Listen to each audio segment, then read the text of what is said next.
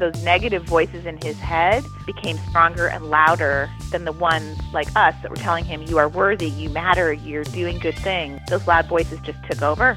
And what we now know is that people don't want to end their life. People want the pain to end. They want to end the pain.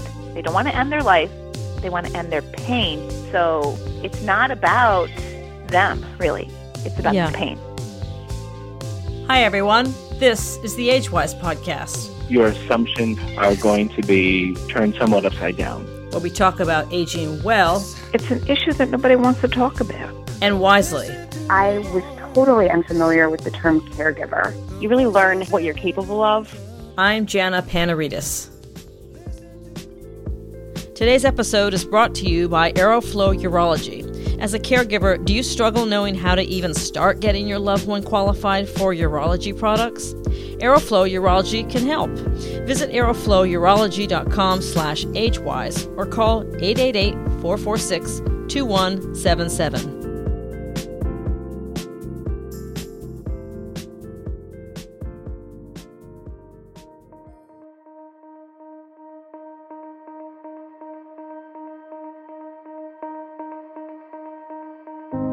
In the United States, as many as 8.4 million people act as caregivers to adults with emotional or mental health conditions. That's according to a recent report co authored by the National Alliance for Caregiving and the National Alliance on Mental Illness. Mental health caregivers often have a heavier burden of care and higher stress levels than a typical family caregiver. One such caregiver who faced a heavy burden and ultimately heartbreak is Kristi Horner. In 2014, Kristi's younger brother was suffering from mental illness and took his own life. A few years later, Kristi founded the organization Courage to Caregivers, a nonprofit organization based in Northeast Ohio that supports caregivers for a loved one with mental illness. I am so happy and honored to have Kristi on the show. Kristi Horner, welcome to the Agewyz podcast. Thank you so much. I appreciate it. So, Kristi, did you grow up in Ohio just to kind of put this in a context for listeners? Sure. I have actually lived in Ohio my entire life. Oh. Different parts, but always in Ohio. Okay. Siblings, mm-hmm. close family? Sounds like it from the article I read. Oh, absolutely. Right. So I'm the oldest of what we're four, and I have two other sisters and my younger brother, as you just mentioned. And my family is all in Ohio at this time. So I referenced your brother, but prior to 2014, you actually received a very fateful call in June of 2010 from your mm-hmm. younger brother. And maybe you could tell us about that. And where was he living at the time?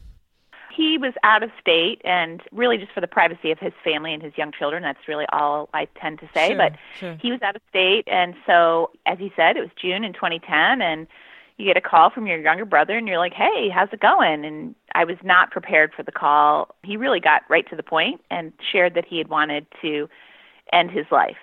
I happened to be driving, so I immediately pulled over and I have experience as a Stephen minister in our congregation, and, mm-hmm. and essentially for anyone who is not familiar with that ministry, it's a lay caring ministry providing one to one support for those in need. And so I had been trained through understanding and supporting someone who was suicidal. So I knew enough to really ask some really hard questions at that moment, even though you're never really prepared for that when it's someone you love this much. But I knew enough to ask him if he had a plan, and it's really hard to hear when someone shares their plan, but he did. And then I asked if he had the means to execute the plans, and he said he did not. So it gave me, again, some context for where he was in crisis. Mm-hmm. And then as I continued to talk and listen, he said, you know, just hearing your voice, just knowing you can be here, just, you know, talking through this, I feel so much better. And I was like, great, I'll be there in, you know, at that point it was like four or five hours. And mm-hmm. so I was texting with my husband on the back end, and he had gotten me on the next flight, and I turned my car around and headed to the airport instead. What followed were two weeks of like on the ground getting a care plan in place and supporting his family. At that point, he again what I knew from that care ministry with as a Stephen minister was you never give someone the idea to take their life by talking about it. Talking about it is what actually can prevent suicide. And so I knew that I just had to keep him talking and ultimately that's what I did. And then he just backed down and realized he could use some help at that point. Hmm And I read that he was in a lot of chronic pain because of a gallbladder surgery. So, up to that point, how was he managing his mental health condition or his health, given the right. chronic so, pain?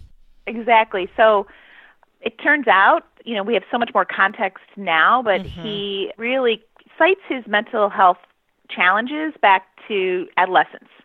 There was some trauma in his adolescence with our parents' divorce and a mm-hmm. custody battle. He was the only one at home and had to go through the worst of that mm-hmm. and had gone off to boarding school and kind of the trauma of those things sent him mm-hmm. into his very first what he cites depression.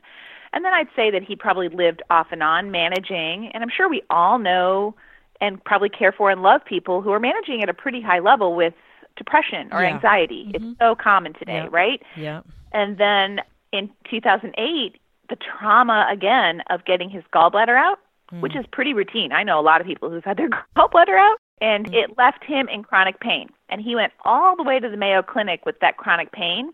And ultimately, they said, hey, there's nothing we can do for you. Everything surgically, physically is fine. And yet, this pain was so horrible. And we saw the reaction of his body to this physical pain. It no longer allowed him to manage all of this underlying mental health challenges. Uh-huh, and it uh-huh. compounded with obsessive compulsive disease as well. So, So, at that point, was he treated for mental illness? Was he on any medication for that? Not that well, that's the only option. the Yeah. Of course. Oh, it's so complicated, as we all know, Yeah. and I've come to know even more in the last few years. I think that's everybody's first reaction. Like, uh, we were like, hey, so you've got all this going on. We know there's good medications out there, and there's so many good medications. We understand that if one doesn't work, you try the next and try the next. There's also talk therapy, and there's communities, and there's support groups. And yet, the challenges of his mental health issues prohibited him from leaving the house and seeking help, first of all. Mm-hmm. But second of all, he really felt in his head that taking medication was going to only exacerbate his physical pain. And so, in his mind, there were no options for medication because it would make the physical pain worse. Mm-hmm. And so, he tried to manage them with meditation mm-hmm. and reading and exercise, and he loved the outdoors. But there were days that his mental health challenges just didn't allow him to fully take advantage of all those good options to manage his mental health. He did see a counselor off and on, but it just was never enough, if you will. Hmm When you designed the care plan for him and when you flew out there, what did that look like? So it was, hey, here are a list of therapists, and you know you need to start calling them. So it was really compiling a list of resources for him, therapists for him, some joint counseling for the family. Ultimately, like looking back now, if I were to support a family through the same thing I had been through, I may not approach the care plan in quite the same way, because what I realized was just like when you I don't know if you've ever parented teenagers or adolescents, right? Nope. And you give them five things to work on for the day or five things to focus on, like clean your room, clean out your car, Right. sweep the floors, da da da. Well, you're going to be lucky if one thing stuck. exactly. Right. And there's this fine line of enabling and supporting, Such a good codependency Mm-hmm. and supporting. And so looking back, I left him with like a to-do list. It was Mm-hmm. far too much now that I much better understand his challenges. It was Mm-hmm. just too much. And so I probably would have approached it a little different those two weeks that my one sister and I were there with the family. We improved things in the house during those two weeks, I would say. And yet, I probably should have treated it a little differently. I'm not sure I understood the depths of the extent of his abilities and inabilities to manage. Ultimately, what followed were four years of providing a lot of care to uh-huh. him, and mostly through the form of active listening on the calls for two and three hours at a time, and then some visits in between.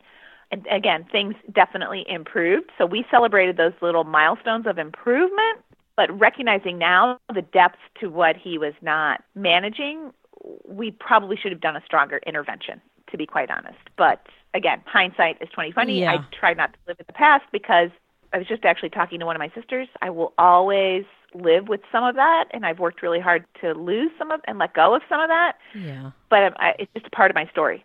It's part of what fuels me forward to help others. Is my story and where I failed, to be quite honest.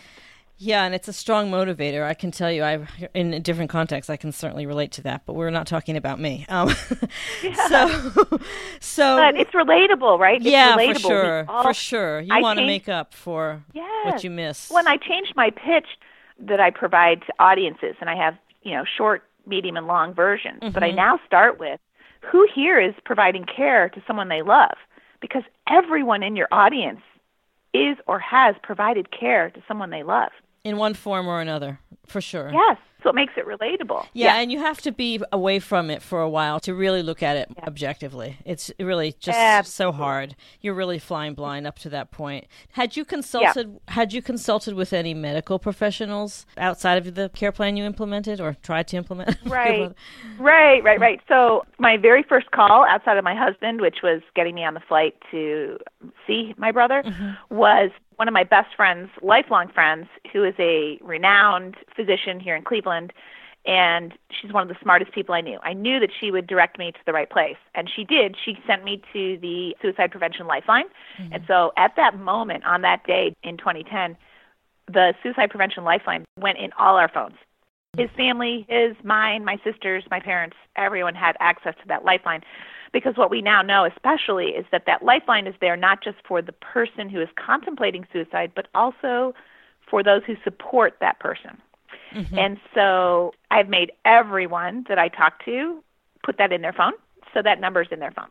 And there's also the crisis text line, but at that time, really, it was the suicide prevention lifeline that went in our phone you know, and then she said, you know, this is the level of care, this is the kind of care, these are the people you're looking for. So she actually helped me to distinguish between a greater understanding between what kind of care, like psychologists, psychiatrists, mm-hmm. counselors, mm-hmm. social workers, all those levels of care, mm-hmm. they all were jumbled up until that moment. And so she helped me gain some clarity on what kind of people, because again, she wasn't diagnosing him, she wasn't working with him she was supporting me as the caregiver to here's what you need to do.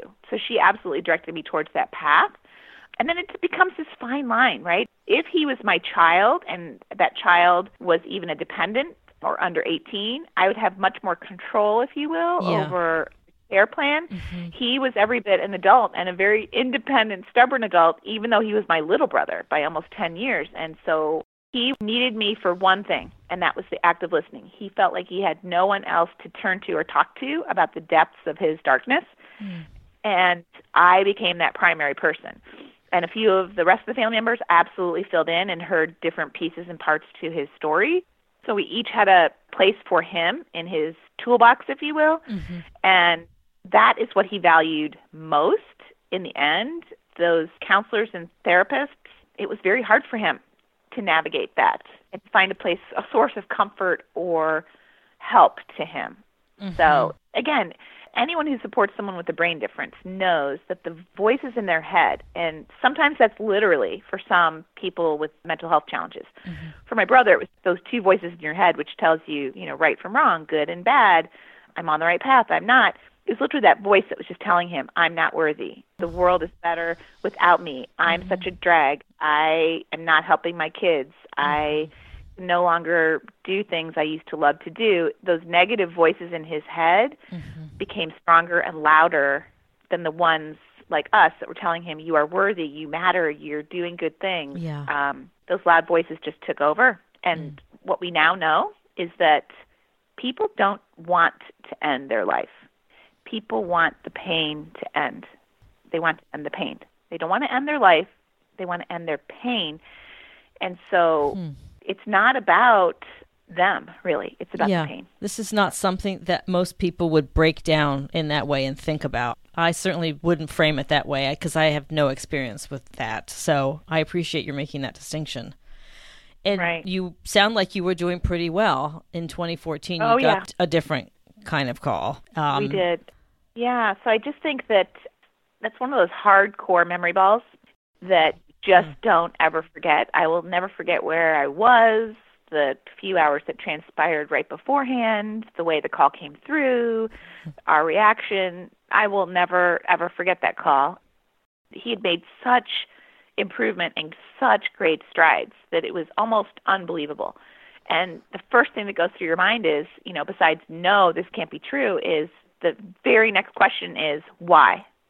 And I've talked to literally hundreds of people in the last five years as we've shared our story, and it's everyone's first question why? Uh-huh. I just don't understand. Why?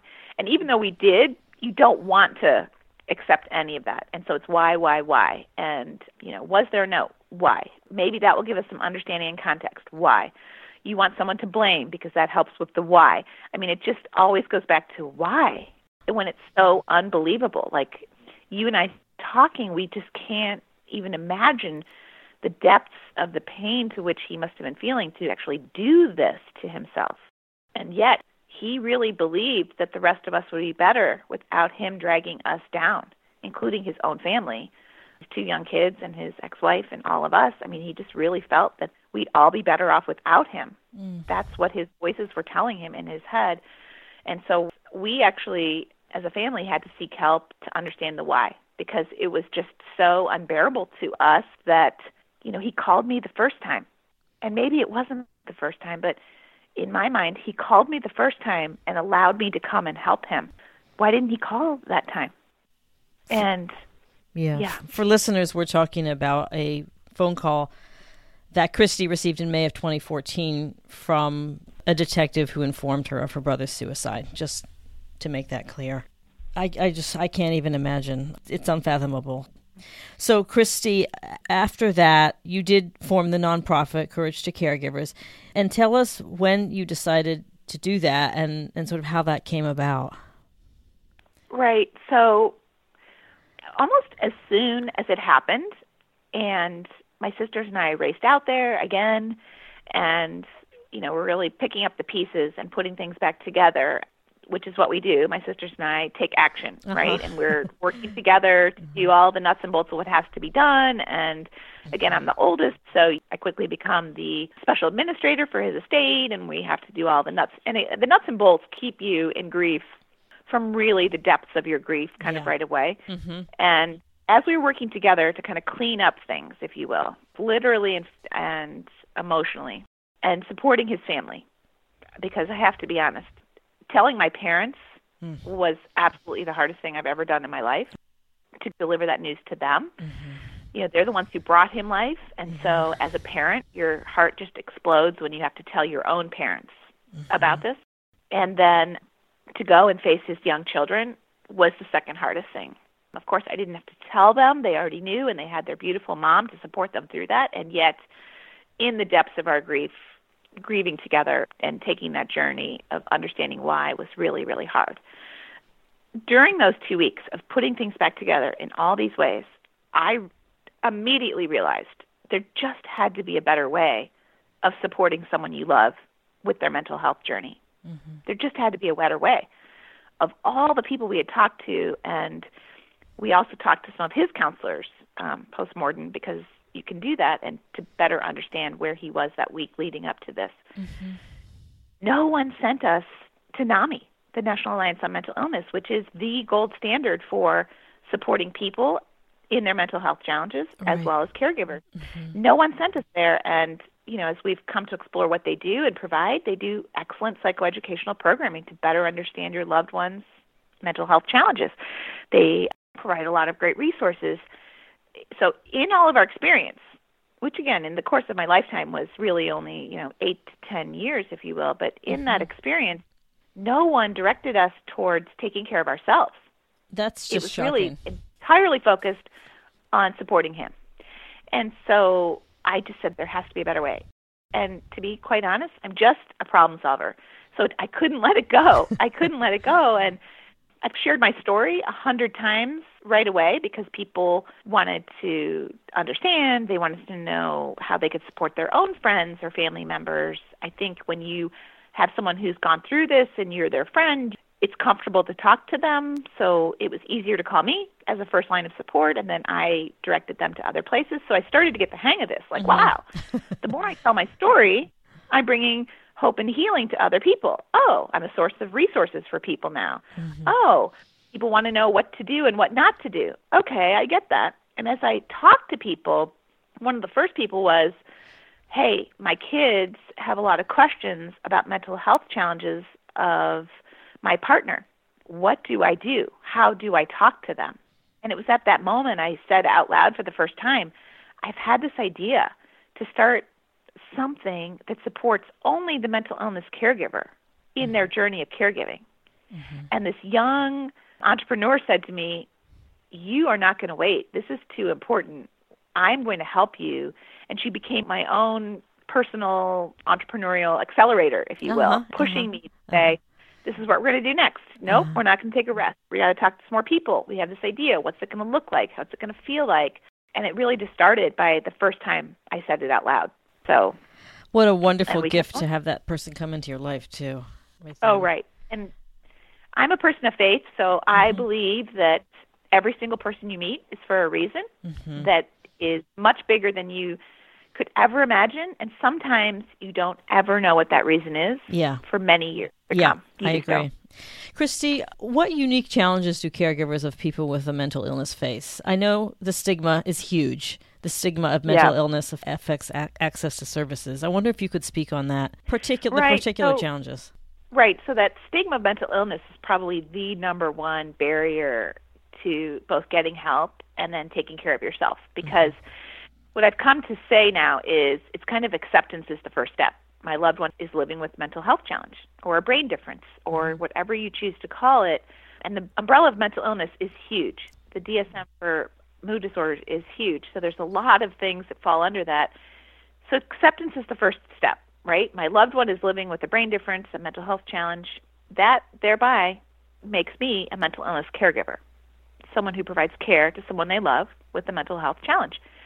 And so accepting that that's your role and that's where you are, then saying to yourself, I need help because it's really hard to navigate this alone. So, what does that look like? Again, saying those two things out loud, looking back for myself, it was this was my brother's story of mental health challenges. I can't share that story. Uh-huh. I may be providing care, but I can't say that out loud. Hmm. I'm protecting his privacy, his family's privacy and confidentiality, so I can't share that. And yet, I then didn't own my own story of providing care to someone I love, not realizing I could separate the 2 I mm-hmm. was so focused on him that it mm-hmm. didn't allow me to focus on me. So, A, acceptance that that's your story, B, acknowledging that you can't do it alone, and then C, which is you have to prioritize your own self care. And I say all the time, it's the analogy of the flight attendant and the oxygen mask. And I'm not sure if you know this, but when those oxygen masks deploy on an airline, you have 18 seconds before you will pass out. Wow, I did not know seconds. that. Mm, Yeah. I didn't know that. So, my husband's first reaction always is, absolutely, I'm going to put it on my three kids and my wife. I'm going to take care of everybody else before I mm. put it on my own. Mm. He would have been passed out before he could help anyone else. Mm. And then what good are you? So, if you don't put your own oxygen mask on first and you pass out, you will be of no good to anyone, including yourself. So, it's that perfect analogy, and it's not a Kristi analogy, right? Yeah. It's been out there for a long, long time with Yeah. regards to caregiving, and yet it's just what is so relatable for people, which is, oh, wow, I get it. Mm-hmm. 18 seconds, I have to start doing that, putting on my own quickly, and then I can attend to my young children, those around me.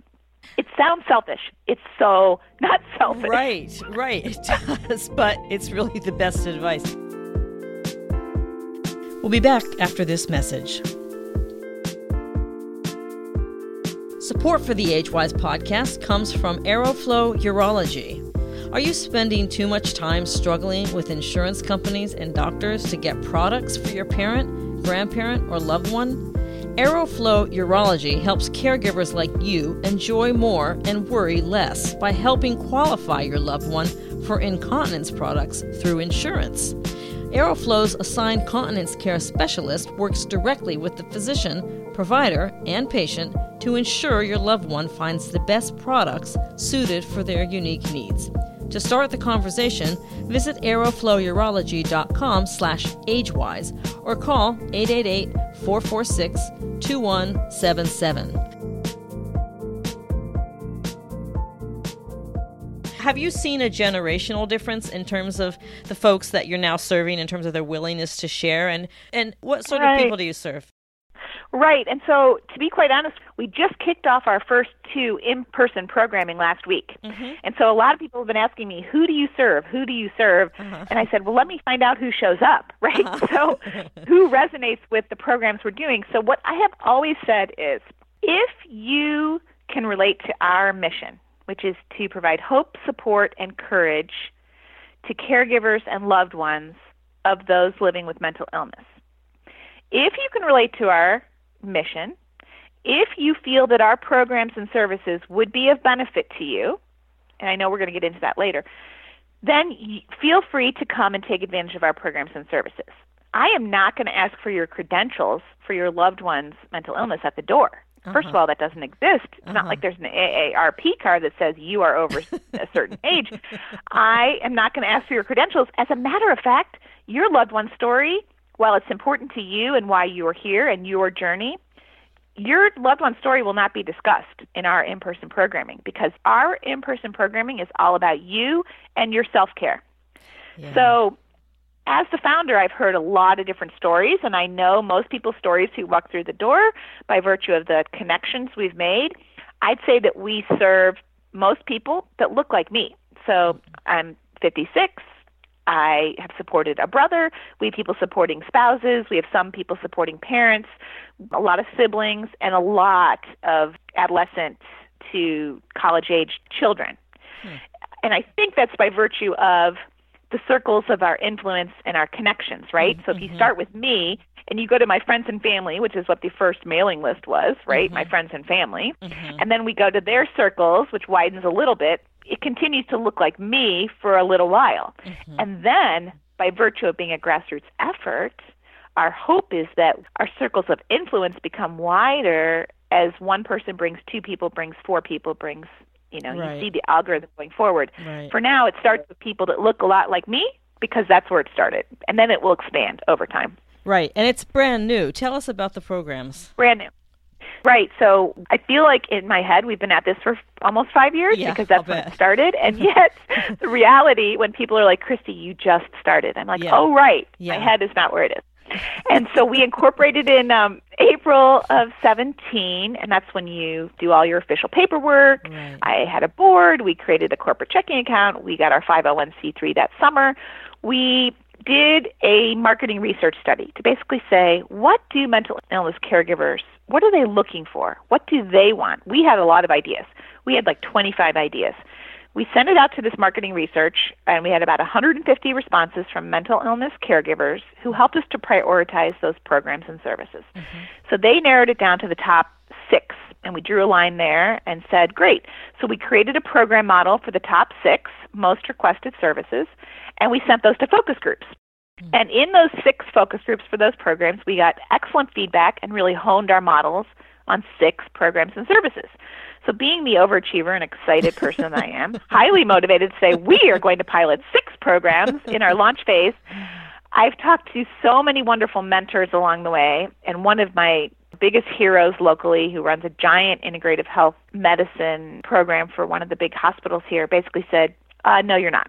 You're going to pilot two programs and you're going to do them really well because then you'll prove your credibility and you'll prove the impact that you're going to make and then you can decide what you want to do past that pilot. And of mm-hmm. course I was like, okay, well we're really going to pilot 3. So I kind of compromised between 6 and 2 because I was really excited about that third program. If I uh-huh. were to go in order of you know, what was most well received by our focus groups and what mm-hmm. got them most excited. Mm-hmm. So I'm I'm at three, and I'm really glad we picked the three that we did. So mm-hmm. here's what we landed: we first piloted in the fall. Our first program in November launched, and it can be virtual. So this is great for your listeners Oh, who yeah. might be looking for extra support. It's really peer support, purely for caregivers, but mental illness caregivers, of course. But under that umbrella, dementia does fall under, and Alzheimer's falls under the brain difference umbrella. Mm-hmm, mm-hmm. So we do have a few volunteers and caregivers we are supporting with dementia and Alzheimer's. So mm-hmm. it is one to one caregiver support. And it's really based on my Stephen ministry experience of providing that one to one caring ministry. So we have people who register with us as volunteers or participants. Everyone is a caregiver with experience. Those volunteers are a little further along, so someone like me who could support someone who's brand new on their journey. Mm-hmm. They are interviewed after they register. Then we match them based on their stories of care. It's a very personalized concierge service of saying, you know, Joe would be a great match for Harry over here based on their stories and what Harry needs. Mm-hmm. And so then we train the volunteers. They have a series of six webinars that they do. They do it again virtually from their home. They are trained. We give every volunteer who could be meeting with their caregiver in person a background check. They sign all kinds of confidentiality waivers, and mm-hmm. we have a volunteer process. Then they get to match, and then they get started on mm-hmm. their caregiving journey of supporting their person. So we have 30 people registered for that program, and I wish I could say there's 15 matches, but we actually have more caregivers in need of support Yeah. than we do volunteers. I'm so not we're actively seeking volunteers. Yeah. Yeah, actively seeking volunteers Mm-hmm. based on personal stories. And so we're actually, it's very concierge based at this point. And it can be virtual. So that's the beautiful thing. It can be done over the phone or Skype or FaceTime. It does not have to be in person because we have volunteers all over the country, which is so great. Then our second two programs, which launched last week in Cleveland, so we serve Northeast Ohio, and we have people from far east and west.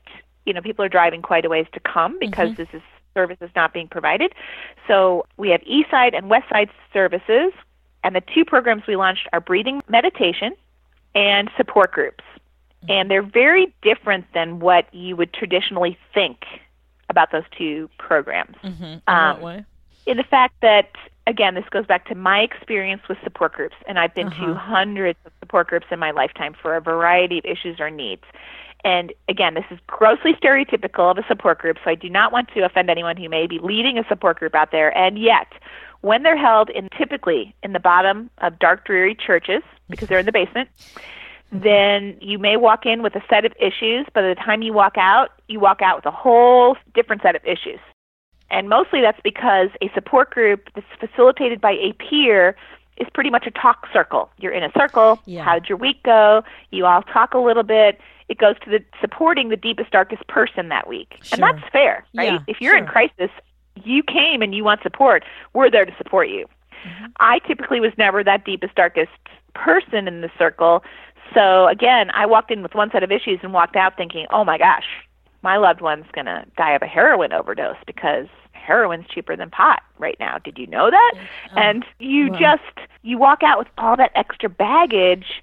And I never felt uplifted or positive or supported or feeling better about myself, let alone my loved one, when I walked out of the support group. Mm-hmm. Ours is going to be so different. So it's going to be also really hard. And here's why we're asking you to check your loved one's story at the door. And you are walking through into that room, whether it's breathing meditation for 45 minutes or a support group for 45 minutes, as yourself. So you check your loved one. I would have checked my brother at the door. I walk through as Kristi. I walk into that room, and I am there purely to focus on myself. It is so hard to focus on yourself. There's very few people who really love to focus on themselves. Uh-huh. And so by being vulnerable to be there and then vulnerable to walk through the threshold and then vulnerable to focus on yourself as a area of self-improvement, we're asking a lot of people by doing that. And yet, very rarely are we asking caregivers, how are you today? How are you doing? So true. How was your day? We usually talk about our loved ones. How are they feeling? How are they doing? How was their hospital stay? How did their doctor's appointment go? No one's asking the caregiver, how are you doing? And so by just reframing the conversation to be about the caregiver and us saying, let us support you. Because when we can support you and you become stronger and more mentally and emotionally stronger and healthier, we know you are going to take better care of your loved one. We just know it. So that's our focus during those two programs. We're going to believe in you so much until you can believe in you again and reclaim you. And We're not saying it's a sacrifice of your loved one at all. We are saying, let us help you to rebuild your own self worth, your own self confidence, and give you some tools to take home to take better care of yourself at home. That's so important. And most support groups again, I'm generalizing like you are. Yeah, I, I've I been to some support groups as a caregiver, and it is Yeah. like a talk circle, and it's therapeutic, but you walk away in be. a daze. You Yeah. really need tools. You need people who are proactively helping you. So, without naming names, would it be possible for you to tell us about one of the caregivers who came in and how that person benefited? Sure. So as a matter of fact, we just again we just launched last week, Right. and so I had some nice voicemails and emails of people who were surprised. They were surprised by the community building because we have some community building time beforehand mm-hmm. for about 15 minutes mm-hmm. in between the two sessions and at the end. And we really didn't know who's going to stay for both or who's just there for one or the other. Mm-hmm. And to be quite honest, the breathing meditation, you come in and you are literally filled. It's like a gift to yourself. And you don't ever have to talk because the facilitator is leading you through this beautiful meditation and movement based on our theme and our topic of the week. And so literally you never have to speak if you don't want to. So I was fully expecting people to come, be filled, and leave without ever having to share. And yet they stayed for both. So I thought that was a really interesting thing. And they definitely loved that aspect of just centering and um, the fact that deep breathing is such a tool that we don't take time for and that is such a gift.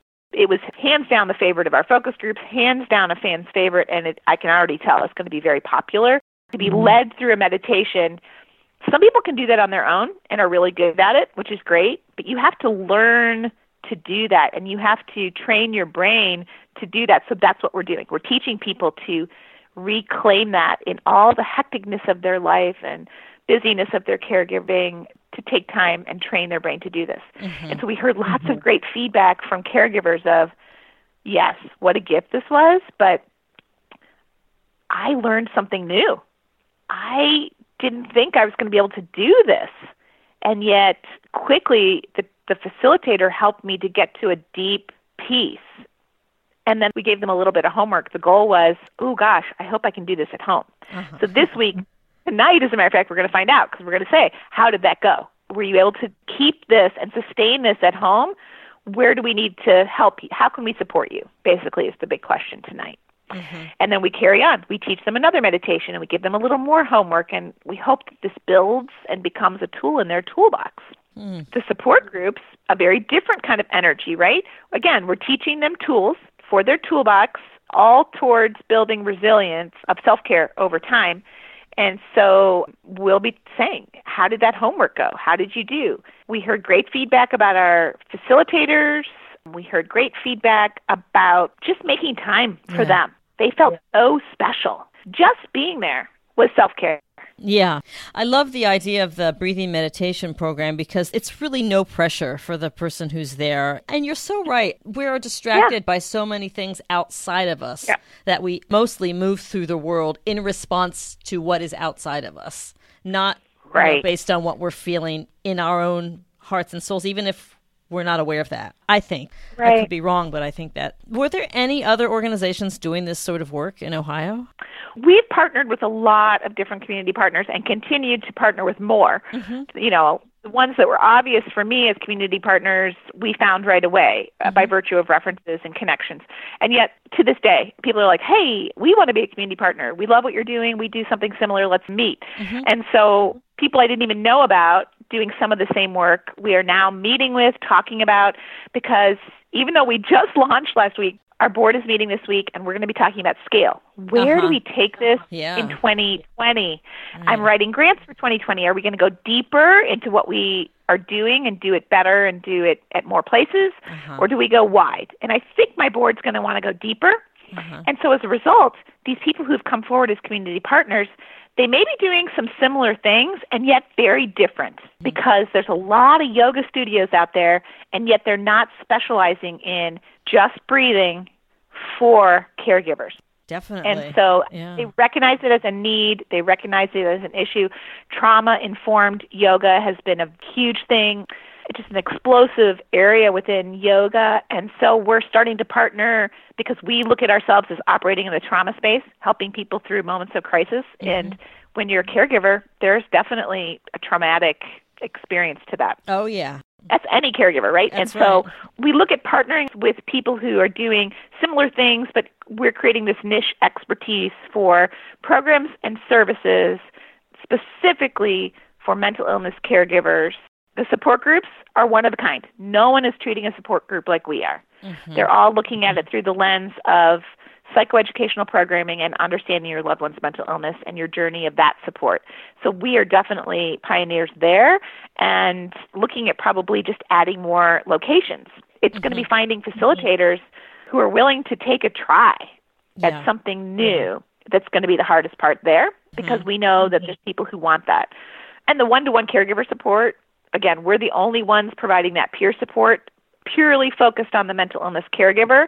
There's lots of peer support for their loved ones with mental illness that are fully accredited and sanctioned by the state, but we're going to continue to focus on those caregivers, and I know we'll see explosive growth in that program. I'm too. sure you will.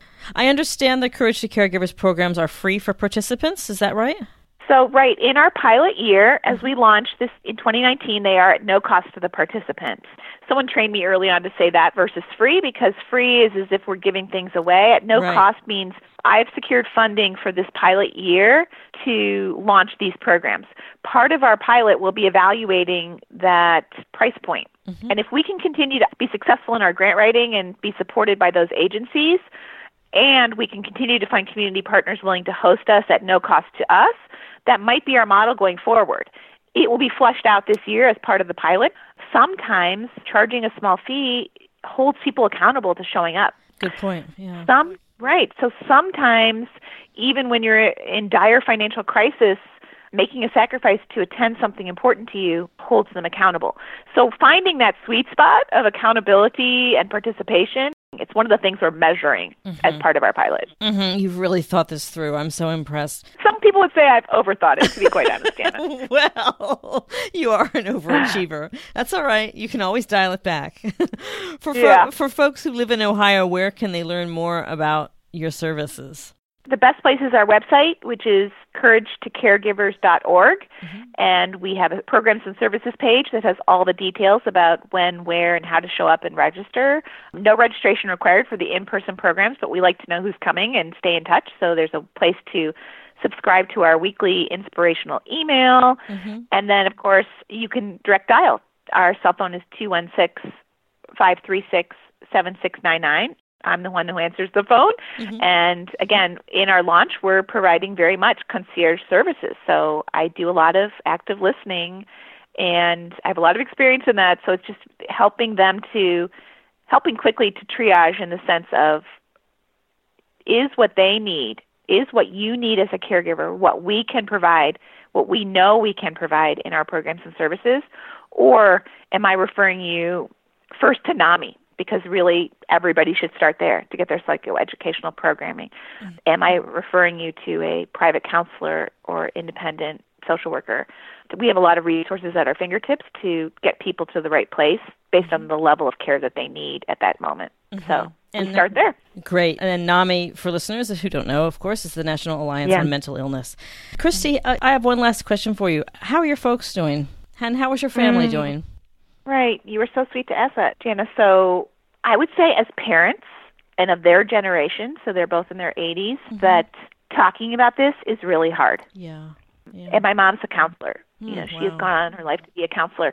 And they both had a really hard time of finding grief resources that helped people of their age through suicide. Mm. And so it's taken a long time for them to find that, but I would say that it's still really, really hard. And for the same reasons I cited at the beginning, they brought my brother life, and this is just almost too unbearable or unbelievable to accept mm-hmm. and understand. When we looked at the model for how to start and what to be involved, my family is very involved in Courage to Caregivers as a startup, and mm-hmm. everybody has played a role from referrals to marketing to publicity to hands on the ground to my sisters are at every outreach event and very mm-hmm. involved. Mm-hmm. I will say that I was the one that was willing to tell the story and continually and consistently tell the story. And that's how I became the founder and executive director, but I am fully supported in every way. I talk to my sisters almost every day mm-hmm. about something related to our nonprofit, and they're both being trained to be me when I can't be there, uh-huh. so they are interchangeable with me. Mm-hmm. We see our work with Courage to Caregivers and our programs and services as part of our healing journey. Telling our story not only brings hope and healing to those to share their own story, but it actually brings us so much healing in that trauma of better understanding and helps to give meaning to our experience so that we can help people. And I would say it's not a one way street, right? Mm-hmm. I don't just help people on their journey. I am receiving so much in return mm-hmm. from them sharing their stories. It's a two way street. So mm-hmm. we continue to receive healing through our work and our continued conversations. So That's wonderful. That's really, really wonderful. Well, I'm Thank about you. to close, but I want to offer you the opportunity for any last thoughts, if you have any. Hmm, you've asked such great questions, and you've done your homework, and you've been very thoughtful in your approach because this is not an easy subject, oh, right? Oh, no, I mean, you work not. with traditionally the way people see caregivers, right? Yeah. Those yeah. Um, who are older, and I'm the sandwich generation. I support older parents, so I understand that role of caregiving. Mm-hmm. I will just say that there's no competition here. No one's out to win a race. Every story of caregiving is so important. And I'm not comparing my story of caregiving to your story of caregiving. Caregivers are heroes. They are doing this unpaid work. We know, based on all the national statistics, that being a caregiver is saving families across the entire world so much in resources mm-hmm. to provide that unpaid leave, unpaid work, and Rarely do they get a thank you. So, on behalf of all caregivers everywhere, I just want to say thank you to your audience for your role in caregiving. And just don't forget to take care of yourself. What I lost in those four years was sight of myself. And my lack of self care, which was really, I was an emotional eater. This care of my brother took me over the edge of my story of support. So I would hang up and he'd say, Oh, I feel so much better. I'd hang up and I'd want to just collapse because I was physically and emotionally exhausted from our two and three hour calls. Mm-hmm. And I'd immediately go to the kitchen mm-hmm. and I'd start eating. Mm-hmm. I gained almost 50 pounds in those four years. Mm-hmm. Now I wish I could blame my brother. I couldn't. It was all on me as an emotional eater.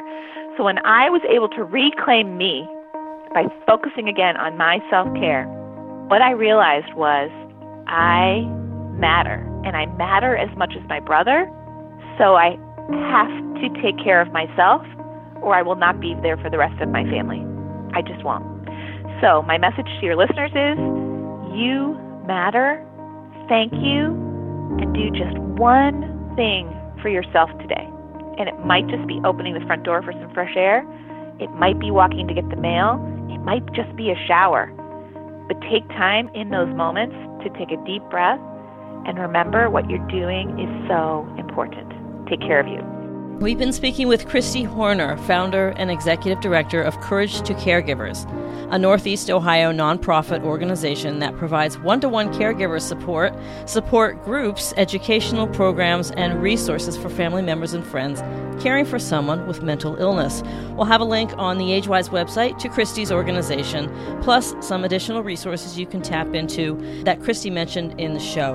Kristi, thank you so much for the work that you're doing. I'm so in awe of what you're doing and appreciate just as a caregiver what you're doing. Thank you so much for being on the show and for being so open about your story. Really well, thank you for reaching out. Take care. Bye bye.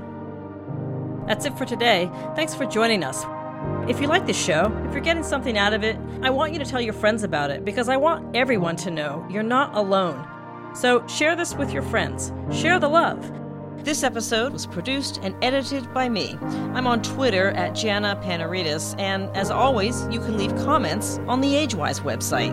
That's A G E W Y Z dot com. The Agewyz podcast is distributed on the nationally syndicated Speak Up Talk Radio Network. I'm Jana Panaritis. See you next time, and remember, every caregiver has a story. I want to hear yours.